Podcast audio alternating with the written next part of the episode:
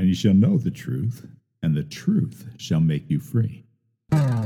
Hello, I'm Pat Malone, and I'd like to welcome you to the Church in the Home, where we share the light of God's Word from our home to yours. I know the truth of God's word. And I believe what I heard, yeah, yeah.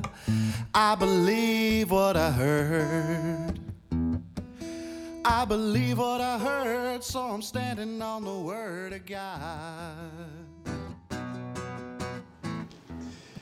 It is a great day in the life of an individual when they come to God and His Word, whether that's for the first time or whether they've perhaps strayed and they've come back to God and His Word. And when it's not just an individual, but an entire nation that comes back to God's Word, that's a day really worth celebrating. The nation of Israel had such a day, and we're going to read about that in the book of Nehemiah. You can turn to Nehemiah chapter 1. But I'd like to give you a little bit of background, a little historical context of when this day and when these records that we'll be looking at in the book of Nehemiah occur. The book of Nehemiah is one of the historical books in the Old Testament. Again, all of the Old Testament, Jesus Christ divided it into the law, the prophets, and the other writings. And the other writings included those books that told the history of Israel. You can get the entire history of Israel by reading Chronicles and Ezra and Nehemiah. First and Second Samuel and First and Second Kings are also historical books, but those books cover the same ground as what is covered in First and Second Chronicles. So you could get all the history just from Chronicles, but Chronicles, as well as Samuel and Kings, ends before the captivity. So, in the history of Israel, you have them coming out, becoming a nation after you know Moses, you know, went right before Moses leads them out of Egypt. And then you go through all this history, and during that time that Israel is a nation in that promised land, the land that God had promised them, the land that Moses had led them to. During that time, God repeatedly warns Israel to stay away from worshiping other from other gods, these idols, that there were no gods but the true God. And he warns them again and again about idolatry. There's a lot of things that God could kind of put up with, but idolatry was not one of them. And he warned them that if they did not turn away from those other gods and back to him, that eventually they would be taken captive. And that happens. First to now a divided kingdom, a divided nation, first to Israel and then to the nation of Judah. Israel is carried away, taken captive by the Assyrians, pretty much never to be heard of again. That's if you've heard the term the 10 lost tribes of Israel, well, that's when they became lost. The other two, which then made up the nation of Judah, were later taken captive by the Babylonians. The Babylonians then became defeated by the Persians. And the Persians then were the ones that had Judah in their land. When the Persians took over, when the Persians defeated the Babylonians, and now Judah, as a nation, came under their control, that first king, Cyrus, who is one of the great kings of antiquity, Cyrus the Great, under his reign, Judah was allowed to begin to return to the promised land. The captivity had been 70 years. And now Cyrus allowed them to start to go back. Their return, not everybody does return, some choose to stay where they're at, But the return of Judah to the promised land basically is marked by three separate events, three separate returns. The first one happens right off the, the bat with under Cyrus, and the leader, the governor of Judah, is a man by the name of Zerubbabel. Zerubbabel. He probably thinks your name's funny too, so. and that happened, he led 49,897 people back to the promised land. This is under Cyrus and or Darius. And that becomes kind of a complicated business. And when they go back, they go back to rebuild the temple. The temple had been destroyed at the time of Nebuchadnezzar's carrying them away captive. They no sooner get started pretty much on rebuilding the temple than now a new leader comes in and there's an order to stop working on the temple. And so it's only a couple of years of having done some work that the work is stopped. And it goes a long time before anything else happens. After, hmm, gosh, it's something like the next, the second return is, I believe, something like 80 years later. And what leads up to that second movement is the fact that a king by the name of ah- Ahasuerus or Xerxes, he's in the Bible known by Ahasuerus, historically Xerxes. He married a woman by the name of Esther. Some of you know that record. And Esther becomes queen, and Esther is a Judean. And the immediate benefit of that is that now the Jewish people have favor in the court. After a while, there's an even more important benefit because she is responsible for stopping a plot to wipe out all of the Judeans that was done by an evil man in Persia. But that also sets up what is the next movement, the next return to the land, because Xerxes has a son, and his name is Artaxerxes, Artaxerxes the first. He, being the son of Xerxes, Esther is his stepmother. So she has a real influence, and his father, now having brought the Judeans into favor, this sets it up for Artaxerxes to allow another return to the land. And that happens under Ezra the scribe. Ezra goes back with 1,754 men 80 years after Zerubbabel's first return to the land. So he goes back, Ezra leads this group back. And when he's there, he's sent there to teach the people there about God and to how to worship God rightly. And there's some real kind of fun events that happen, what leads up to that, but I don't have time to go into all that.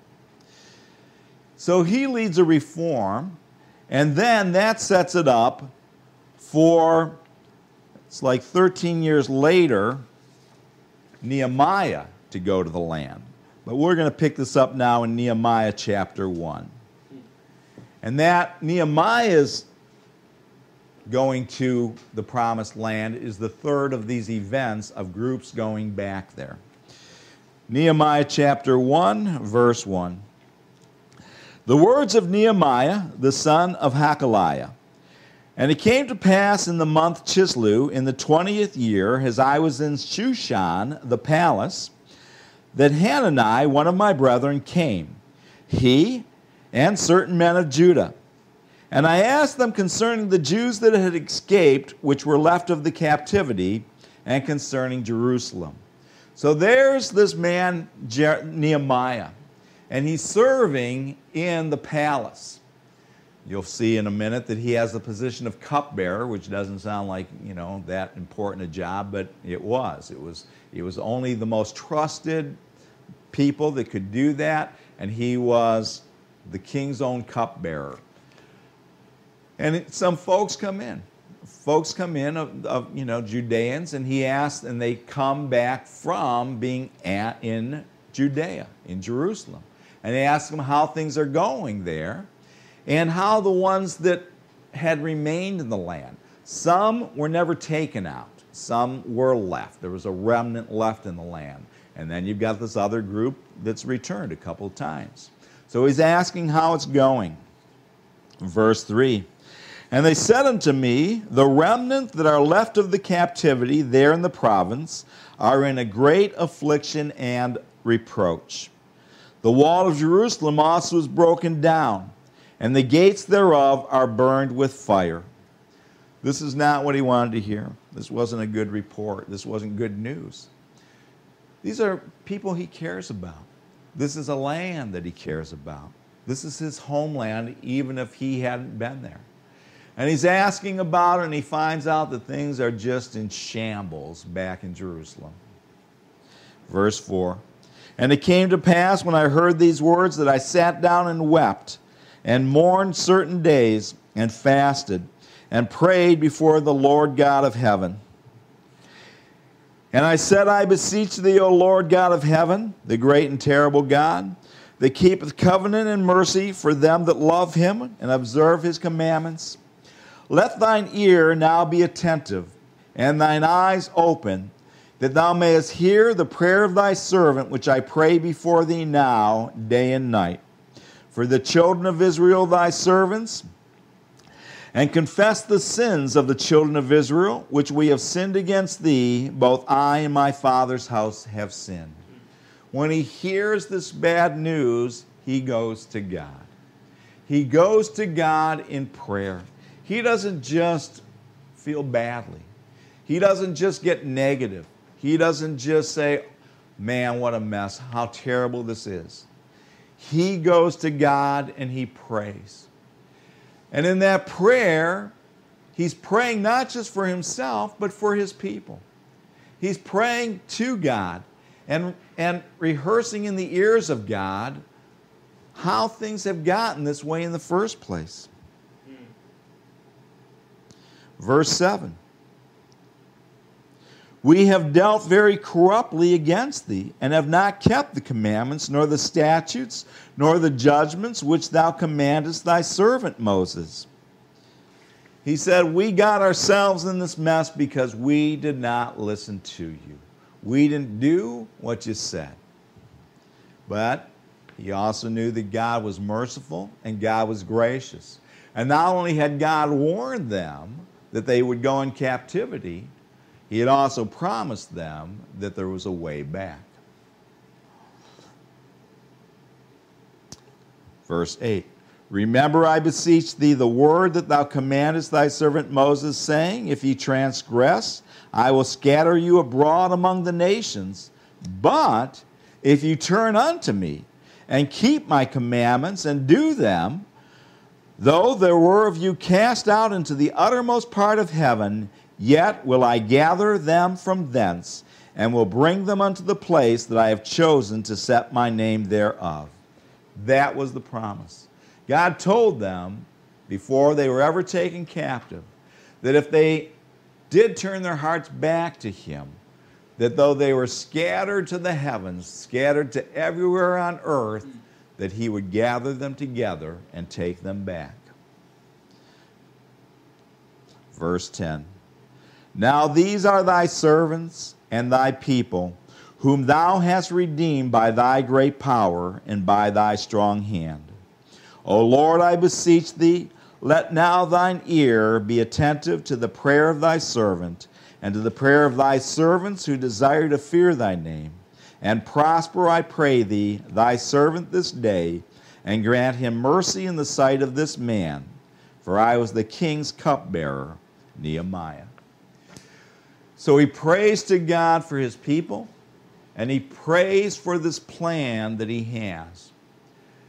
His plan is to get the king who he serves to allow him to go back to the land and start to make things right there. And it's a great record. It's not one that we have time to go into, but he goes in there and, and he, has, he has great favor with the king. And he walks in a lot of wisdom. Again, I can't go into all the detail, but he's allowed to go to the land so that he can go there and rebuild the walls of the city. So that he can raise up out of the literal ashes again the walls of the city, and that Jerusalem can once again be protected and be strong, and that his people can prosper when he goes there, he's met with great opposition. Go to Nehemiah chapter 4. He meets opposition from the enemies all around him from the Samaritans, from the Philistines, from all the peoples around. They all don't want to see those walls rebuilt because that would give them you know, it would prevent them from just going in whenever they wanted and doing whatever they wanted. Verse 1, chapter 4. But it came to pass that when Sanballat, he is one of the bad guys, heard that we builded the wall, he was wroth, he was mad. And he took great indignation and mocked the Jews. And he spake before his brethren in the army of Samaria and said, What do these feeble Jews, what do these weak, feeble Jews think they're going to do? Will they fortify themselves? Will they make the city strong again? Will they sacrifice? Will they make an end in a day? Are they going to ever get this job done? Will they revive the stones out of the heaps of the rubbish which are burned? It's all been destroyed. It's all been nothing but ashes. Are they going to, out of those ashes, rebuild the stone walls? Now, Tobiah the Ammonite was with them, and he said, Even that which they build, if a fox go up, he shall even break down their stone wall. I guess that was real funny to him and his friends. You know, why this? Look at this wall. If a little fox went up, it'd be enough to knock those walls down. They're not going to be able to accomplish anything. Verse 4 Hear, O our God, for we are despised, and turn their reproach upon their own head, and give them for a prey in the land of captivity.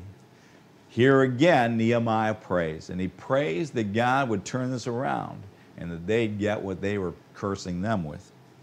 Verse 6 So built we the wall, and all the wall was joined together unto the half thereof for the people had a mind to what? Work. When people have a mind to work and they're working heartily into the Lord, great things can get accomplished. And that was these men. They had a mind to work and a heart to serve God. And God blessed their work, and they prospered, and it was coming along great. Verse 7. But it came to pass that when Sanballat and Tobiah and the Arabians and the Ammonites and the Ashdodites heard that the walls of Jerusalem were made up and that the breaches began to be stopped, that the wall was built and they, you know, were building, fixing the thing, that they were very wroth. And they conspired all of them together. They make a league, you know, they make a, a pact, uh, whatever, I can't think of the word. You know, this whole an alliance, you know, their own alliance against them to come and, and stop this. And they conspired all of them together to come and to fight against Jerusalem and to hinder it. Mm. Nevertheless, we made what? Our prayer. our prayer unto our God. Again, they go to God. They pray. And set a watch against them day and night because of them. They go to God in prayer and they also do what makes sense for them to do. They set up a watch, a watch, you know, not this kind of watch. They set up a watch, you know, people on guard, watching for the enemy, and they're prepared. We'll skip down to verse 15. And it came to pass when our enemies heard that it was known unto us, this specific plot that they had come up with. If anybody left, they, they had all exits blocked and they'd get them the minute they left. When they find, and, but they, Nehemiah and the boys hear about it. And when they realized that they knew about it, and God had brought their counsel to naught, that we returned all of us to the wall, everyone unto his work. And it came to pass from that time forth that half of my servants wrought in the work, and the other half of them held both the spears, the shields, and the bows, and the habergeons, whatever kind of weapon that was. And the rulers were behind all the house of Judah. So half of the crew is working at building the wall, and the other half is just standing guard with their weapons. But even the half that's working, they're having to also defend. Verse 17 They which builded on the wall, and they that bear burdens with those that laded, every one with one of his hands wrought to the work, and with the other hand held a weapon. For the builders, every one had his sword girded by his side, and so builded. And he that sounded the trumpet was by me. So that's how they were doing the work. They had a hammer in one hand and a sword in the other. You know, you think you got it tough some days. Because these guys were trying to kill them. They were trying to get in there, and they had to be ready at any minute to defend themselves against the enemy that wanted to stop them from what they were doing. But they prospered in that work, and the wall was rebuilt. They accomplished what they set out to do. And Nehemiah was governor over Judea for 12 years. That wall was rebuilt. Sanballat and his crew, they were defeated. And then, when everything was put back strong, when the city was again protected, when everything was the way that it was, they came together. And they came together to come back fully with their hearts to God. They had rebuilt the walls of the city, the temple had been rebuilt. But it wasn't enough to just have those physical places rebuilt. They had to rebuild their own walk with God, their own hearts with God. And they do this on this great day of celebration as they return to God in chapter 8 of Nehemiah. Mm. Nehemiah 8, verse 1. And all the people gathered themselves together as one man into the street. They were that united. All of their hearts were as one. They came into the street that was before the water gate. And they spake unto Ezra, hey, Ezra's still around, right? Ezra, he had been there 13 years earlier, he's still around. They spake unto Ezra the scribe to bring the book of the law of Moses, which the Lord had commanded to Israel. There they are, and Nehemiah has Ezra come and bring the word of God. He has them come and bring the word to teach the people. Verse 2 and Ezra the priest brought the law before the congregation, both of men and women, and all that could hear with understanding. Men and women, and every kid that was old enough to, you know, take the class, whatever. Upon the first day of the seventh month. That seventh month, that's significant. You'll see it in a minute here. And he read therein before the street that was before the water gate from the morning until midday. All morning long until mid afternoon, he's reading the Word of God to them. Before the men and women and those that could understand, and the ears of all the people were attentive. They're paying attention, they're listening, they're right there on the edge of their seat unto the book of the law. You know, for a lot of these people, I'm sure it was the, they had never, a lot of these people never had heard it in their life. They had heard of it, they had heard people talk about God. But 70 years they were in captivity. I doubt that everybody that was working on that wall was over 70. I doubt that any of them were. They're hearing the Word of God for the first time. They've heard about God, they've heard others say a lot about, but there he is reading the Word, reading the Scriptures to them. What a day that was.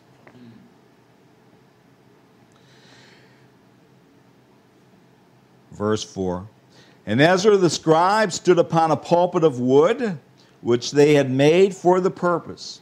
Lectern, not a lectern, a pulpit, platform. And beside him stood a lot of other important people. Verse 5. And Ezra opened the book in the sight of all the people, for he was above all the people up on that pulpit. And when he opened it, all the people stood up. They, they stood up to show respect for the Word of God. And Ezra blessed the Lord, the great God. And all the people answered, Amen, Amen, with lifting up their hands. And they bowed their heads and worshiped the Lord with their faces to the ground. They're hearing the word and they're bowing their heads in worship to God. And a number of people, in verse 7, caused the people to understand the law, and the people stood in their place. Verse 8 So they read in the book of the law of God distinctly. They read it distinctly so that they could understand what they were, people could understand what they were hearing. And gave the sense. They gave the sense. They made it live for the people. They helped them to understand what those words were and caused them to understand the reading. Just like I'm doing. They, they taught the people. They read the word and they helped them to understand it and they taught them what it meant. And Nehemiah, our great leader that's taken them there, which is the Tirshatha, and Ezra, the priest, the scribe, and the Levites that taught the people, said unto all the people, This day is holy unto the Lord your God. Mourn not, nor weep, for all the people wept when they heard the words of the law. You know why they wept? Because they understood what they had done wrong, what their fathers had done wrong. They understood the reason why everything bad had gone the way it did, why they had gone into captivity. They understood that God had told them all these wonderful blessings that were theirs if they'd walk, but what would happen if they didn't? And they knew that all of this bad stuff went that way because they had not, their fathers, their nation had not followed God. But they're told, don't mourn, don't weep. Then he said unto them, verse 10, Go your way, eat the fat, and drink the sweet. Ha- go home and party. Have a party. Have a barbecue, you know, have something to drink, have some wine, and send portions unto them for whom nothing is prepared. You know, those that haven't got the food, send stuff to them. For this day is holy unto your Lord. Neither be ye sorry, for the joy of the Lord is your strength. Don't be sorry. There's no point in crying about the past. There's no past to be regretted. You can't change what's happened. Nobody in their own life can change what's happened. You can't change what's in the past for a nation. But the joy of the Lord, that was their strength. Now their hearts were to do God's word. Now they were rejoicing in the Lord and rejoicing in His word. And once again, the promises of God's word were theirs to enjoy. All the blessings were there. The land was theirs again to, to, to provide for them. And he told them that that joy of the Lord was their strength. They had been fighting against the people that tried to stop them. You know, that has to take a toll on a person, wouldn't you think? You know, not just doing all that work, but your life being in peril that whole time. And yet, now with God on their side, the joy of the Lord was their strength. Look at verse 11. So the Levites stilled all the people, saying, Hold your peace, for the day is holy, neither be ye grieved. And all the people went their way to eat and to drink and to send portions and to make great mirth. You know what mirth is? Fun, you know, to have some great fun. They went and they had a party, they celebrated. It was a day worth celebrating because their hearts had come back to God. Because they had understood the words that were delivered unto them. Man, when people understand God's word, when they understand how good God is, when they understand His will in their lives, when they understand what God's done for us and what the promises of God are, and all that is ours as we walk with God and trust in Him and rejoice in Him, when they understand that, then there is great joy, there is great happiness, great mirth, great reason to celebrate.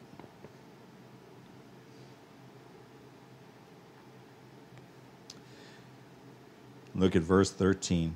And on the second day were gathered together the chief of the fathers of all the people, the priests and the Levites, unto Ezra the scribe, even to understand the words of the law. They so liked it, they came back for more. And they found written in the law, which the Lord had commanded by Moses, that the children of Israel should dwell in booths in the feast of the what? Seventh, seventh month. In the seventh month, there was to be a certain feast or festival, one of three major feasts or festivals that were to be observed by all of God's people, all of Israel. And I'll get into more about those in a minute here. This one is referred to as the Feast of Tabernacles or the Feast of Booths or the, um, it's got a third name I'll get to. I don't remember offhand. Verse 15. And they that should publish it and proclaim it in all their cities and, and in Jerusalem, saying, Go forth unto the mount and fetch olive branches and pine branches and myrtle branches and palm branches and branches of thick trees to make booths, these little, you know, tents if we could make it, but it's these little shelters, these little huts. As it is written.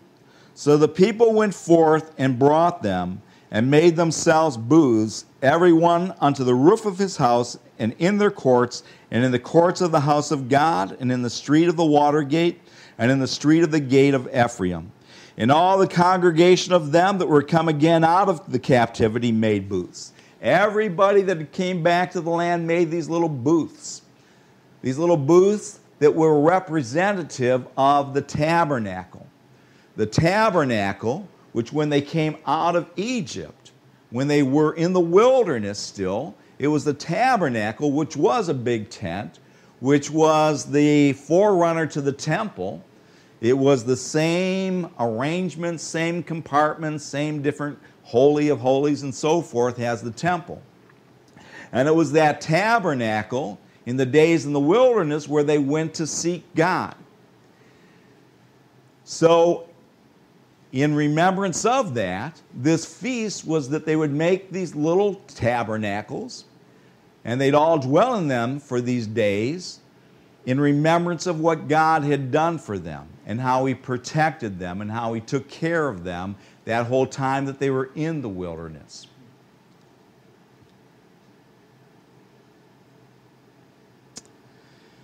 So they did that, all the people that had returned from the captivity, and there was great, very great gladness.